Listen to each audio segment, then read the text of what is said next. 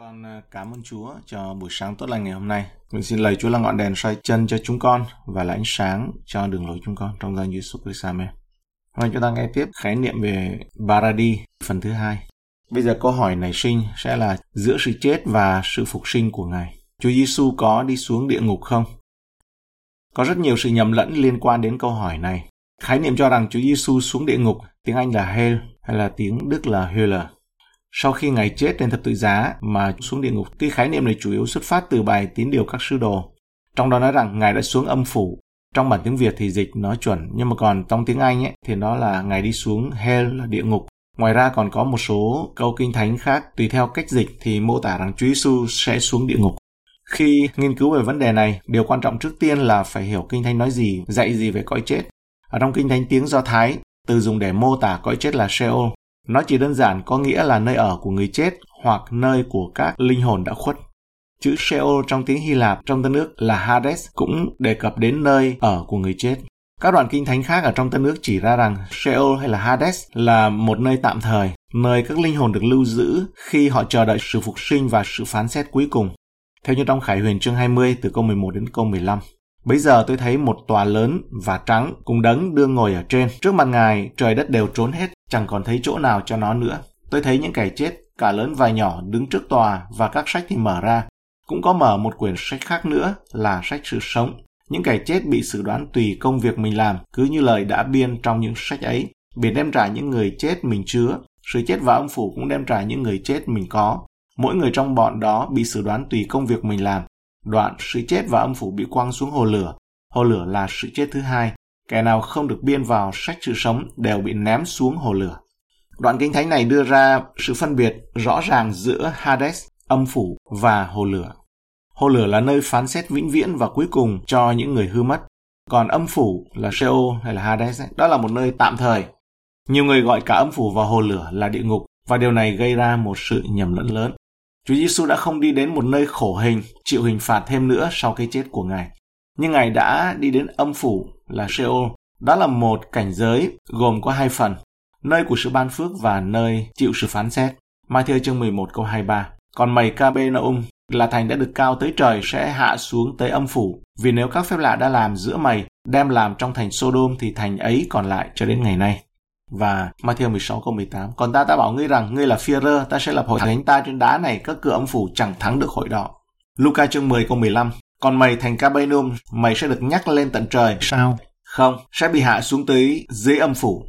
Luca chương 16 câu 23 Người giàu ở nơi âm phủ đang bị đau đớn ngước mắt lên xa thấy Abraham và Lazarus trong lòng người.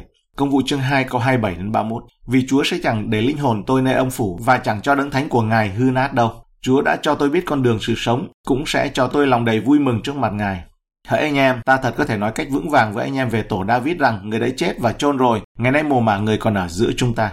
Nhưng vì người là đấng tiên tri và biết Đức Chúa Trời đã thề hứa với người sẽ có một hầu tự người ngồi trên ngai mình, thì người đã thấy trước và nói trước về sự sống lại của đấng Christ rằng Ngài chẳng bị để nơi âm phủ và xác thịt Ngài chẳng thấy sự hư nát. Ở trong Kinh Thánh, nơi ở của những người được cứu và những người hư mất đều được gọi chung là âm phủ. Nơi ở của những người được cứu còn được gọi là lòng của Abraham. Ở trong Luca chương 16 câu 22 và trong Luca chương 23 câu 43 thì được gọi là Baradi là địa đàng. Một cái tên riêng và trong Tân ước thì không có dùng chữ này mà trong cựu ước thì có. Nơi ở của những người được cứu và những người bị hư mất được ngăn cách bởi một vực sâu, theo như Luca chương 16 câu 26. Khi Chúa Giêsu ngài chết, ngài đã đi đến bên phía phước hạnh của ông phủ, đó là lòng Abraham ấy, mà Chúa gọi là Baradi. Ở trong Ephesos chương 4 câu 8 đến câu 10. Vậy nên có chép rằng Ngài đã lên nơi cao, dẫn muôn vàn kẻ phu tù và ban các ơn cho loài người. Và những chữ Ngài đã lên có nghĩa gì? Há chẳng phải là Ngài cũng đã xuống trong các miền thấp ở dưới đất sao? Đấng đã xuống tức là đấng cũng đã lên trên hết các tầng trời để làm cho đầy dẫy mọi sự. Dựa trên cách giải thích cụ thể, một số người tin rằng Chúa Giêsu đã đưa những người tin Chúa theo Ngài từ nơi ấy đến một nơi hạnh phúc khác mà ngày nay chúng ta gọi là thiên đàng.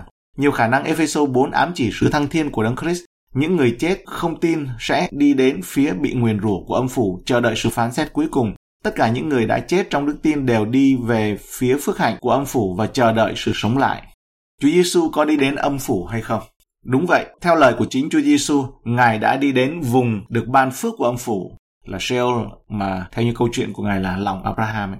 một số sự nhầm lẫn đã nảy sinh từ những đoạn như Thi Thiên 16 câu 10 đến 11. Được dịch ở trong bản King James thì nói rằng Vì Chúa sẽ chẳng bỏ linh hồn tôi trong âm phủ cũng sẽ chẳng để cho người thánh Chúa thấy sự hư nát. Chúa sẽ chỉ cho tôi biết con đường sự sống. Trước mặt Chúa có trọn sự khoái lạc. Tại bên hữu Chúa có điều vui sướng vô cùng. Bản dịch tiếng Việt thì chuẩn nhưng bản tiếng Anh ấy thì ghi cái chữ là địa ngục là hell không phải là một bản dịch chính xác ở trong câu này. Tức là Ngài sẽ chẳng bỏ linh hồn tôi ở trong địa ngục, trong hell. Cái đọc đúng của nó là ở trong ngôi mộ hay là Sheol là âm phủ. Chúa Giêsu nói với tên trộm bên cạnh Ngài rằng ở trong Luca chương 23 câu 43, Đức Chúa Giêsu đáp rằng, quả thật ta nói cùng ngươi, hôm nay ngươi sẽ được ở với ta trong nơi Baradi. Ngài đã không nói, ta sẽ gặp ngươi trong địa ngục. Xác của Chúa Giêsu ở trong mộ, linh hồn của Ngài đã đến cùng với những người được ban phước, đó là lòng Abraham, mà Chúa Giêsu Ngài gọi là Baradi, cái tên nó đổi. Một số người có quan điểm cho rằng Chúa Giêsu đã đi đến địa ngục hoặc phía khổ hình của âm phủ để bị trừng phạt thêm vì tội lỗi của chúng ta. Đây là ý tưởng của ngục luyện tội đấy mà trong công giáo có. Ý tưởng này hoàn toàn không có trong Kinh Thánh. Chính cái chết của Chúa Giêsu trên thập tự giá đã cung cấp đủ cho sự cứu chuộc của chúng ta. Chính máu đổ ra của Ngài đã giúp chúng ta tẩy sạch tội lỗi. Một Giang chương 1 câu 7 đến câu 9. Khi Ngài bị treo ở đó trên thập tự giá, Ngài đã gánh lấy gánh nặng tội lỗi của toàn thể loài người trên chính Ngài. Ngài đã trở thành tội lỗi cho chúng ta. 2 Cô-rinh-tô chương 5 câu 21. Đức Chúa Trời đã làm cho đấng vốn chẳng biết tội lỗi trở nên tội lỗi vì chúng ta, hầu cho chúng ta nhờ đấng đó mà được trở nên sự công bình của Đức Chúa Trời. Sự liên quan đến tội lỗi này giúp chúng ta hiểu được cuộc vật lộn của Đấng Christ trong vườn Gethsemane với chén tội lỗi sẽ đổ xuống Ngài trên thập tự giá. Khi Chúa Giêsu gần chết, Ngài nói ở trong răng chương 19 câu 30 là mọi việc đã được chọn. Sự chịu hình phạt của Ngài chịu thay cho chúng ta đã hoàn tất, linh hồn của Ngài đã đến âm phủ là nơi ở của người chết. Chúa Giêsu đã không đi đến địa ngục là phía bị khổ hình mà chỗ người giàu. Ngài đã đi đến lòng của Abraham hay phía được phước của âm phủ. Ở trong Luca chương 23 câu 43 thì được gọi là Baradi. Sự chịu khổ của Chúa Giêsu chấm dứt ngay lúc Ngài chết. Tội lỗi đã được trả, sau đó Ngài chờ đợi sự phục sinh của thân thể Ngài và sự Ngài về với Cha trong sự thăng thiên vinh hiển. Như vậy, câu trả lời cho câu hỏi Chúa Giêsu có xuống địa ngục không? Không. Chúa Giêsu có xuống âm phủ hay là Sheol không? Có. Vậy thì Chúa Giêsu đã ở đâu trong ba ngày giữa sự chết và sự phục sinh của Ngài? Sau khi Chúa Giêsu phán mọi việc đã được chọn trên thập tự giá, rồi Ngài gục đầu mà trút linh hồn. Răng 19 câu 30. Thân xác của Ngài vẫn còn trên thập tự giá đó cho đến khi được gỡ xuống và đặt trong một ngôi mộ gần đó. Răng 19 câu 40 đến 42. Tuy nhiên, thần linh của Ngài ở nơi khác. Ba ngày sau, thể xác và thần linh của Ngài được quy tụ và Ngài đã sống lại từ cõi chết. Răng chương 20. Có một số suy đoán về nơi trốn của Chúa Giêsu, tức là nơi thần linh của Ngài trong ba ngày từ khi Ngài chết đến khi phục sinh. Dấu hiệu rõ ràng nhất mà chúng ta có trong Kinh Thánh về việc Chúa Giêsu đã ở đâu giữa cái chết và sự phục sinh của Ngài xuất hiện ở trong cuộc trò chuyện của Ngài trên thập tự giá với một trong những tên cướp bị đóng đinh bên cạnh Ngài. Tên cướp tin Chúa cầu xin Chúa Giêsu hãy nhớ tới mình khi Ngài đến trong vương quốc của Ngài. Luca chương 23 câu 42 và Chúa Giêsu trả lời ở trong câu 43 là Quả thật ta nói cùng ngươi, hôm nay ngươi sẽ được ở với ta trong nơi Paradis. Vì vậy, sau khi Chúa Giêsu chịu chết, Ngài đã đi đến nơi được ban phước, nơi Đức Chúa Trời ngự ở, đó là Paradis hay là thiên đàng. Và đó cũng là nơi mà tên trộm đã tin Chúa được đi đến chính ngày hôm đó. Trong cuộc thảo luận về việc Chúa Giêsu đã ở đâu trong ba ngày từ khi ngày chết đến khi ngày phục sinh, một phân đoạn kinh thánh khác thường được đề cập đến là một phi rơi chương 3 câu 18 đến 20. Và đấng Christ cũng vì tội lỗi chịu chết một lần là đấng công bình thay cho kẻ không công bình để dẫn chúng ta đến cùng Đức Chúa Trời. Về phần xác thịt thì Ngài đã chịu chết, nhưng về phần hồn linh thì được sống. Ấy bởi đồng một linh hồn đó, Ngài đi giảng cho các linh hồn bị tù, tức là kẻ bội nghịch thủ trước về thời kỳ Noe, khi Đức Chúa Trời nhịn nhục chờ đợi chiếc tàu đóng nên, trong đó có ít người được cứu bởi nước là chỉ có 8 người. Một số người cho rằng vào khoảng thời gian giữa sự chết và sự phục sinh của Ngài, Chúa Giêsu đã xuống âm phủ và đưa ra một thông báo nào đó cho những linh hồn đang bị giam cầm ở đó. Theo cách giải thích này, các linh hồn mà Chúa Giêsu đề cập có thể là ma quỷ hoặc con người. Nếu những linh hồn được đề cập trong một phía rơi chương 3 câu 19 là những thiên sứ sa ngã, thì những linh đó có lẽ đã bị cầm tù vì họ đã phạm những tội lỗi nặng trước trận lụt vào thời kỳ Noe. Führer đề cập đến trận lụt của Noe ở trong câu 20. Führer không nói cho chúng ta biết Chúa Giêsu có công bố điều gì cho các linh hồn bị giam cầm hay không, nhưng đó không thể nào là một thông điệp về sự cứu chuộc được, bởi vì các thiên sứ không thể được cứu. Hebrew chương 2 câu 16. Vì quả thật không phải Ngài đến để vua giúp các thiên sứ đâu, bèn là vua giúp dòng dõi của Abraham. Nếu đây là những thiên sứ sa ngã, điều mà Chúa Giêsu công bố có lẽ là lời tuyên bố về sự chiến thắng của Ngài đối với Satan và các bộ sậu của hắn. Trong một phía chương 3 câu 22, là đấng là tức là Chúa Giêsu ấy, là đấng đã được lên trời nay ngự bên hữu Đức Chúa Trời, các thiên sứ, các vương hầu, các quyền thế thảy đều phục Ngài. Colosse chương 2 câu 15. Ngài đã trút bỏ các quyền cai trị cùng các thế lực dùng thập tự giá chiến thắng chúng nó và nộp ra một cách tỏ tường giữa thiên hạ. Nhưng có một cách khác để giải thích về phân đoạn một phía chương 3 này. Theo cách hiểu, các linh hồn là những người hiện đang ở trong địa ngục. Nhưng Führer không nói rằng Chúa Giêsu đã thực hiện một chuyến đi đặc biệt đến địa ngục để rao giảng hay là công bố bất cứ điều gì. Ephesos chương 4 câu 8 đến câu 10 là một phân đoạn khác được sử dụng ở trong cuộc thảo luận liên quan đến các hoạt động của Chúa Giêsu trong 3 ngày giữa sự chết và sự phục sinh của Ngài. Trích dẫn trong Thi Thiên 68 câu 18, Phaolô nói về Chúa Giêsu Christ rằng: Vậy nên có chép rằng Ngài đã lên nơi cao, dẫn muôn vàn kẻ phu tù và ban các ơn cho loài người. Theo bản dịch ESV thì nói Đấng Christ đã dẫn đầu một loạt những người bị bắt, bị cầm tù. Một số người nói điều này đề cập đến sự kiện không được mô tả ở nơi khác trong Kinh Thánh. Đó là Chúa Giêsu đã tập hợp tất cả những người được cứu chuộc ở trong Paradis và đưa họ về nơi ở vĩnh viễn ở trên thiên đàng. Nghĩa là sau khi bảo đảm sự cứu rỗi của họ trên thập tự giá, Chúa Giêsu đã đưa Abraham, Joshua, David, người nghèo ăn xin, Lazarus, kẻ trộm cướp trên thập tự giá là những cái tên chính xác chúng ta biết trong kinh thánh và tất cả những thánh đồ, những người được xưng công bình bởi đức tin và dẫn họ khỏi âm phủ, khỏi Hades đến ngôi nhà tâm linh mới của họ, đó là Paradis. Một quan điểm khác của Epheso nói rằng việc bay lên trên cao là một ám chỉ đơn giản về sự thăng thiên của Chúa Giêsu, Đấng Christ trở về trời một cách đắc thắng và Đấng Christ là Đức Chúa Trời. Trong chiến thắng của Ngài, Chúa Giêsu đã đánh bại và bắt giữ kẻ thù thuộc linh của chúng ta là ma quỷ sự chết, sự rùa xả của tội lỗi. Tất cả những điều này nhằm nói rằng Kinh Thánh cung cấp rất ít thông tin về những gì chính xác mà Chúa Giêsu đã làm trong 3 ngày giữa sự chết và sự phục sinh của Ngài. Điều duy nhất chúng ta biết chắc chắn là theo chính lời của Chúa Giêsu trên thập tự giá, Ngài đã đến Paradis ngay hôm đó. Chúng ta cũng có thể tin chắc và nói rằng công việc cứu chuộc của Ngài đã hoàn thành. Chúa Giêsu không phải chịu đựng đau đớn trong địa ngục nữa khi Ngài xuống âm phủ. Chúa Giêsu biết rằng Ngài sẽ chết và đi đến Sheol, đi đến âm phủ. Thi Thiên 16 câu 10. Ngài cũng biết rằng Ngài sẽ ở đó trong một thời gian ngắn và không đầy 4 ngày, bởi vì Lazarus bắt đầu thấy sự hư nát sau 4 ngày. Giăng chương 11 câu 39 đó là người đã có mùi rồi vì đã chôn 4 ngày. Và Thi Thiên hứa rằng Ngài sẽ không thấy sự hư nát. Führer nói trong công vụ chương 2 câu 31 khi rao giảng vào ngày lễ ngũ tuần thì Führer đã trích dẫn Thi Thiên 16 như một bằng chứng về sự sống lại. Người đã thấy trước và nói trước về sự sống lại của Đức Christ rằng Ngài chẳng bị để nơi âm phủ và xác thịt Ngài chẳng thấy sự hư nát. Âm phủ là Hades, được dịch như trong cựu ước là Sheol. Đây không chỉ là lời tuyên đoán về sự sống lại mà còn là về sự sống lại sau một thời gian trong mồ tương đối ngắn là 3 ngày 3 đêm. Chúa Giêsu Christ sẽ ở trong Sheol nhưng không lâu lắm 3 ngày 3 đêm thôi. Sự phán xét cuối cùng, hồ lửa đầy đời, là cái mà Chúa Giêsu gọi là Gehenna. Nhưng điều này khác với âm phủ nên được hiểu là nơi trung gian giữa những linh hồn đã khuất. Cái tên cựu ước cho âm phủ là Sheol. Chúng ta phải phân biệt âm phủ và địa ngục. Âm phủ Sheol và địa ngục là Hell. Vì răng trong Khải Huyền chương 20 câu 14 nói với chúng ta rằng sự chết và âm phủ thì lúc đó mới bị ném vào hồ lửa, còn bây giờ thì chưa. Trong tiếng Anh chữ hell là địa ngục, còn về việc mà Chúa đã không xuống địa ngục vào nơi cực hình mà chúng ta gọi là địa ngục. Nguyên văn bài tín hiệu các sứ đồ ban đầu được viết bằng tiếng Hy Lạp và cái chữ ở chỗ này là Hades là âm phủ chứ không phải là địa ngục. Bản tín hiệu các sứ đồ trong tiếng Việt thì nói âm phủ đó là chính xác. Chữ hồ lửa mà tiếng Hy Lạp là Gehenna có nguồn gốc từ thung lũng Ben Hinnom. Ben Hinnom là bên ngoài Jerusalem. Nếu chúng ta đi từ Jerusalem sang bên kia đồi Olive đấy thì đi qua cái thung lũng gọi là thung lũng của con trai Hinnom. Cái chữ con trai Hinnom ấy được nhắc ở trong Joshua chương 15 câu 8. Cái chữ này tự nhiên biến thái theo thời gian thành Gehenna. Và đó là nơi trẻ em đã bị hiến tế cho thần Moloch ở trong Jeremy chương 7 câu 31, câu 32, chương 19 câu 2, câu 6, chương 32 câu 35.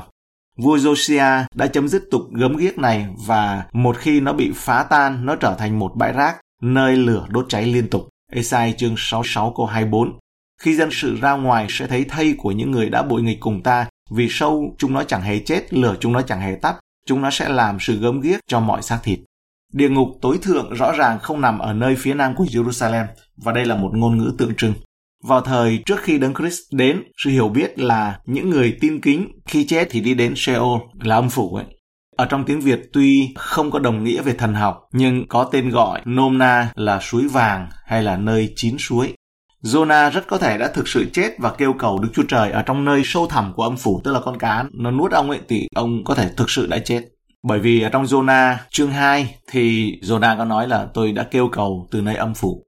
Tác giả Thi Thiên thì nói rằng âm phủ sẽ nuốt chửng mình.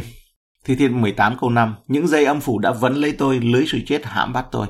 Thi Thiên 86 câu 13, vì sự nhân từ Chúa đối cùng tôi rất lớn và Chúa đã giải cứu linh hồn tôi khỏi âm phủ sâu hơn hết. Thi Thiên 116 câu 3, dây sự chết vương vấn tôi, sự đau đớn âm phủ áp hãm tôi, tôi gặp sự gian truân và sự sầu khổ. Trong câu chuyện về Lazarus và người giàu, cả hai đều chết và xuống âm phủ. Nhưng âm phủ ở đây bị chia đôi bởi một vực thẳm rộng lớn. Phía nơi Lazarus có tên gọi là lòng của Abraham. Chúa Giêsu nói trong Luca 16 câu 23. Trong khi người giàu phải chịu cực hình phía bên kia của âm phủ. Tuy nhiên, cuộc nói chuyện trao đổi giữa hai bên lại xảy ra qua vực thẳm được. Trong phân đoạn kinh thánh của chúng ta, Chúa Giêsu nói rằng Ngài sẽ ở trong lòng đất ba ngày ba đêm. Cái chữ lòng đất này có nghĩa là tim của đất, trái tim của đất. Nhưng Ngài cũng nói với tên trộm trên thập tự giá rằng hắn bởi sự ăn năn sẽ được ở với Ngài ở trong Paradis cùng ngày hôm đó. Luca 23 câu 43. Vì vậy trước khi Chúa Giêsu phục sinh lòng của Abraham còn được gọi là địa đàng. Đối với người Hy Lạp thì nơi này có tên là Elysium. Đây là nơi mà Chúa Giêsu đã đến và rao giảng qua vực thẳm. Mà nếu mà bên ngoài cái ý nghĩa trong kinh thánh có thể nói đây là theo cái trong cái tiếng Việt là suối vàng ấy. Theo những người Hy Lạp họ gọi là Elysium thì tiếng Việt là nơi chín suối hay suối vàng. ta là ngoài ý nghĩa của kinh thánh nhé, chứ nó không phải là lòng Abraham. Từ Hy Lạp cho hố sâu nhất của Hades, phần tồi tệ nhất, đó gọi là Tartarus. Chữ này chỉ được dùng một lần ở trong Tân Ước. Führer nói với chúng ta điều này ở trong hai Führer chương 2 câu 4. Và nếu Đức Chúa Trời chẳng tiếc các thiên sứ đã phạm tội nhưng quăng vào trong vực sâu là Tartarus ấy, tại đó họ bị trói buộc bằng xiềng nơi tối tăm để chờ sự phán xét. Trong khi ở Hades, tức là âm phủ, thì Chúa đã công bố. Nhưng việc công bố này không phải là rao giảng cho những kẻ đó có một cơ hội thứ hai đâu. Thay vào đó, chữ được dùng để báo trước hoặc là thông báo, không phải là một chữ nói về sự giảng giải về phúc âm. Một phía rơi chương 3 câu 19 đến 20. Ấy bởi đồng một linh hồn đó, Ngài đi giảng cho các linh hồn bị tù, tức là Ngài công bố cho các linh hồn bị tù, tức là kẻ bội nghị thủ trước về thời kỳ Noe, khi Đức Chúa Trời nhịn nhục chờ đợi chiếc tàu đóng nên trong đó có ít người được cứu bởi nước là chỉ có 8 người. Chúa đang thông báo thất bại cuối cùng của họ đối với các con trai của Đức Chúa Trời. Và cả đối với Nephilim là những người lai khổng lồ bị sa ngã đấy, là Nephilim là nửa người nửa thần đấy. Và điều này tình cờ cho chúng ta biết cuộc nổi loạn vào thời điểm nước lụt thực sự quan trọng như thế nào. Hàng ngàn năm sau thất bại dứt điểm của họ thì Chúa Giêsu là Đức Chúa Trời đã đến gặp để thông báo chính thức cho họ về thất bại chung cuộc của họ, của những kẻ đó. Chúa Giêsu đã nắm giữ tất cả các chìa khóa. Kinh Thánh dạy chúng ta rằng Chúa Giêsu ngài là vua của muôn vua. Ma quỷ không thể là kẻ thống trị hồ lửa. Hồ lửa đã được chuẩn bị cho ma quỷ và các quỷ sứ của nó ở trong Matthew chương 25 câu 41. Và đó là nơi ma quỷ bị đau đớn cả ngày lẫn đêm cho đến đời đời, Khải Huyền chương 20 câu 10. Hơn nữa Chúa Giêsu cũng nắm giữ chìa khóa của âm phủ. Trong Khải Huyền chương 1 câu 18, ta là đấng sống, ta đã chết, kìa nay ta sống đời đời, cầm chìa khóa của sự chết và âm phủ. Khi Chúa Giêsu sống lại từ cõi chết, Ngài đã lên nơi cao, dẫn muôn vàn kẻ phu tù. Ephesos chương 4 câu 8. Tất cả những thánh đồ ở trong cựu ước đã chết và đi vào lòng Abraham đều được rời đi khi Baradi được rời lên. Matthew chương 27 câu 51 đến 53 và đến thời Phaolô thì gọi là Baradi. Baradi đó đã lên 2 Corinto chương 12 câu 3 đến câu 4. Phaolô mô tả rằng tôi biết người đó hoặc trong thân thể người hoặc ngoài thân thể người tôi cũng chẳng biết, có Đức Chúa Trời biết được đem lên đến chốn Baradi, ở đó nghe những lời không thể nói mà không có phép cho người nào nói ra. Qua đây chúng ta thấy Phaolô rất thận trọng khi nói về những khải tượng lên thiên đàng. Nhưng ngày nay chúng ta thấy cái số khải tượng đó rất là nhiều. Những cái khải tượng mà nói rằng mình lên thiên đàng mô tả trên thiên đàng như thế nào. Mà Phaolô nói rằng ấy, tôi không được phép nói ra. Rồi ờ, kể cả những câu chuyện của những người nói mình xuống địa ngục hay là hỏa ngục nữa mà trong kinh thánh nó không có. Hết sức thận trọng ở chỗ này. Và ngay sau cái khải tượng mà sư đồ Phaolô viết đây chúng ta đọc tiếp cái câu này ấy, chúng ta sẽ thấy rằng đó là cái giảm sóc mà Satan vả đánh và để cho ông không có kiêu ngạo. Vì vậy nếu bạn sống trong cựu ước, bạn sẽ chết và xuống Sheol là âm phủ. Nhưng phần âm phủ gọi là lòng Abraham ấy, chứa các thánh đồ này của Đức Chúa Trời thì đến khi Chúa Giêsu tới làm công việc trọn tên thập tự giá thì nó đã được dọn sạch giống như chuyển nhà vậy. Và bây giờ khi những người của Đức Chúa Trời chết đi, điều gì sẽ xảy ra? xa lìa thân xác và được đi ở với Chúa luôn. 2 Corinto chương 5 câu 6. Vậy chúng ta hàng đầy lòng tin cậy và biết rằng khi chúng ta đang ở trong thân thể này thì xa cách Chúa. Câu 8. Vậy tôi nói chúng ta đầy lòng tin cậy muốn lìa bỏ thân thể này đặng ở cùng Chúa thì hơn. Chuyển từ nhà tạm lên nhà ở đời đời trên trời trong Chúa Giêsu. Chúng ta vẫn đến Paradis nhưng chính Paradis được chuyển lên thiên đàng. Đó là bởi danh Chúa Giêsu. Philip chương 2 câu 10 chép rằng hầu cho nghe đến danh Đức Chúa Giêsu thì mọi đầu gối trên trời dưới đất và bên dưới đất thầy đều quỳ xuống. Paradis không phải là Jerusalem mới, vì Jerusalem mới là hình ảnh vinh quang của hội thánh của Chúa Giêsu. Ở trong Khải Huyền chương 21 câu 2, tôi cũng thấy thành thánh là Jerusalem mới từ trên trời, ở nơi Đức Chúa Trời mà xuống sửa soạn sẵn như một người vợ mới cưới trang sức cho chồng mình. Như các thánh đồ của Đức Chúa Trời ở trong Baradi thì Jerusalem mới cũng ở trong Baradi, thiên đàng. Và Chúa Giêsu là Chúa trên tất cả. Cảm ơn Chúa chúng ta nghe những điều này và đây là những điều mà được gạn lọc để cho chúng ta có thể mường tượng được rõ hơn. Mục đích là cho chúng ta à, khi mà được rõ hơn hay là chúng ta sẽ không có thể không hiểu hết bởi vì đây là một sự mầu nhiệm của Đấng Christ, sự mầu nhiệm của hội thánh, sự mầu nhiệm của nước thiên đàng. Mầu nhiệm có nghĩa là không thể giải thích bằng đầu óc bình thường được nhưng không phải là huyền bí. Nhưng để cho chúng ta thấy những cái khải tượng và những cái điều chúng ta thận trọng hơn những điều gì mà kinh thánh không chép ví dụ như là về mô tả là trên thiên đàng như thế nào chúng ta thận trọng hơn. Và niềm tin chúng ta chỉ gửi gắm đặt trọn trong kinh thánh mà thôi. Cảm ơn Chúa cho những lời này cho chúng con và xin Chúa ngày soi dẫn nhờ ơn điện của Chúa chúng con xem và cho chúng con được khao khát trong lời Chúa, được soi tìm lời Chúa, được trở nên tốt hơn là người môn đồ giống như là người môn đồ thành Bê-rê vậy. Có ý hẳn hoi có nghĩa là cởi mở nhưng mà không có phải là định kiến không có phải là nằm trong cái ý tưởng nào mà nó bị bó hẹp. Cho con sẽ biết ơn ngài và chúng con thận trọng và ra thêm cái sự kính sợ chúa. Cho con cảm ơn ngài để cho không có bị trẻ con nữa. Cho con cảm ơn chúa. Cảm ơn Ngài cho chúng con được càng tốt hơn trong việc được xây trên nền các sứ đồ và các đấng tiên tri như trong Ephesos chương 2 câu 20. Chúng con sẽ rất là biết ơn Chúa.